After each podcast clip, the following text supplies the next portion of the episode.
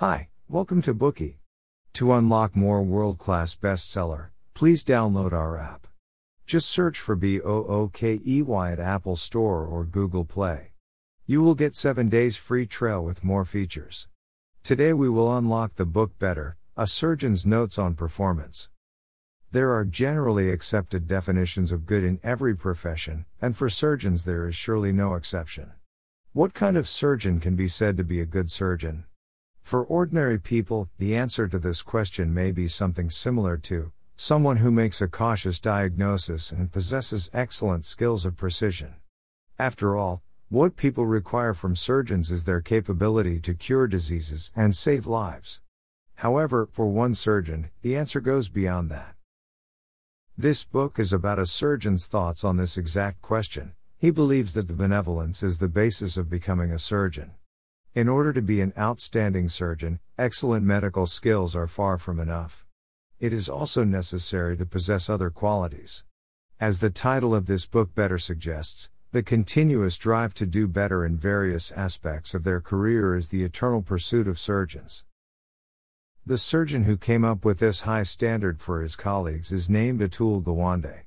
He has a very impressive resume. He is a professor at Harvard Medical School, the youngest advisor in the Department of Health and Human Services, a key figure in Obama's medical reform policy, and a MacArthur Fellow. What is more surprising is that he is not only good at medicine, but also at writing. He is said to be the best writer among surgeons, as seen in the column that he writes for The New Yorker. Three of his published books are New York Times bestsellers. Atul Gawande wrote down his medical experience and thought process, and turned them into a famous medical trilogy, which has influenced many practitioners in the field. Better, A Surgeon's Notes on Performance is the second book in this three book installment. At the time of publication, he was already a professional surgeon, but nevertheless, continued to hold himself to a higher standard. He also encouraged his colleagues to keep pushing themselves to do better and pursue excellence. In this book, Atul Gawande proposes that in order to become excellent, a surgeon will need to not only possess excellent medical skills, but also diligence, the drive to do right, and ingenuity. Today, we will be using the following three key concepts and themes to analyze this book together. First of all, surgeons need to be diligent. They need to pay attention to every single important detail in their daily medical activities, and work hard when they are confronting major medical challenges. Second of all, surgeons need to have a heart of integrity. They need to have the sense to do the right thing when they are communicating with patients, or dealing with tough situations. Finally, surgeons need to possess ingenuity. They should have the courage to propose new strategies, and enjoy improving existing medical techniques in practice. Let's look at the first important quality surgeons need to possess diligence. The definition of diligence in the dictionary is the continuous and earnest effort to accomplish a certain objective. For surgeons, this diligence is not only reflected by the outcome of a single case, but also through every single detail in their medical works. It is the only way to avoid causing additional harm to patients. According to statistics from the U.S. Centers for Disease Control, each year, around 2 million Americans suffer from infectious diseases in hospitals, and 90,000 people die as a result. Are you surprised by these numbers? In hospitals, infection prevention and control has always been a very important job. Hospitals will establish a special department of infection prevention and control, that is responsible for reducing the infection and contagion of viruses and bacteria in the environment.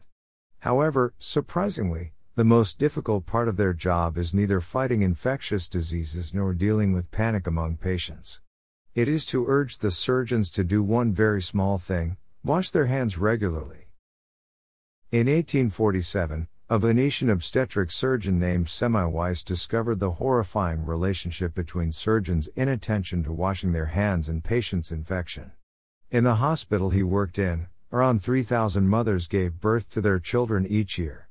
However, more than 20% of them died due to childbed fever, while the number of women who died during home births was only 1%. Semmelweis speculated that the germs were possibly carried around by surgeons. Thus, he asked every surgeon and nurse in his ward to wash their hands with chlorine, and use a nail brush after they were done with one patient. The result of this was evident the maternal death rate soon dropped to 1%. Unfortunately for Semmelweis, his odd, aggressive, and unpopular approach, coupled with a limited understanding of the spread of germs, led to the eventual failure of his hand washing program. This issue was again brought to the medical field's attention 20 years later, when a British pioneer surgeon Lister Reed proposed the suggestion to exercise surgical sterilization in Lancet, a British medical journal. However, the reality is, even today, it is very difficult to get surgeons to wash their hands regularly. For surgeons, the process of hand washing is not as simple as ours, they must follow a strict procedure in order for it to be effective. The complete process takes at least one minute, but every surgeon may have to examine 20 patients an hour. As such, they spend a third of their time washing their hands. What's more, frequent hand washing can cause dermatitis, which can increase the number of bacteria present. As a result, few surgeons are able to stick to this hand washing procedure. In order to reduce infections, the Department of Infection Prevention and Control works very hard and has promoted many new measures. Recently, the use of alcohol gel instead of hand washing in hospitals has been one of the alternatives. It's very convenient in terms of both location placement and use, and it results in positive effects. After the hospital where Atul Gawande worked promoted alcohol gels, the number of medical workers that followed the hand washing procedure increased from 40% to 70%. However, this rate of compliance is still not enough if we want to reduce the rates of infections in hospitals. In order to solve the issue of infection in hospitals, a surgeon named Lloyd discovered an effective method. It was a simple method that required gathering the related people in hospitals together, such as catering personnel, managers of the building, nurses, surgeons, and patients, to participate in a 30 minute discussion. The point of the discussion was to invite people to offer their solutions to the infection issue. This simple method nevertheless made people change their behavior actively and positively, with nurses reminding surgeons to wash their hands, and physiotherapists reminding their colleagues to wear gloves. After using this method for a year, the hospital's infection rate of MRSA, Methicillin resistant Staphylococcus aureus, a common infection in hospitals, decreased from 9% to 0. The results showed the method to be very effective. Besides being persistent in their daily medical routine and not missing any details, surgeons also need to be diligent and prepare to work hard when they are confronting big challenges. In the history of man's fight against diseases, many surgeons have made sacrifices that are beyond our imagination. In his book, Atul Gawande tells the story of how the World Health Organization, also known as the WHO, fought against polio in India. In 2003, polio, already on the verge of extinction, reappeared again in southern India. The area had terrible hygiene, and routine vaccination were also uncommon. Thus, there was a very high risk for the virus to spread.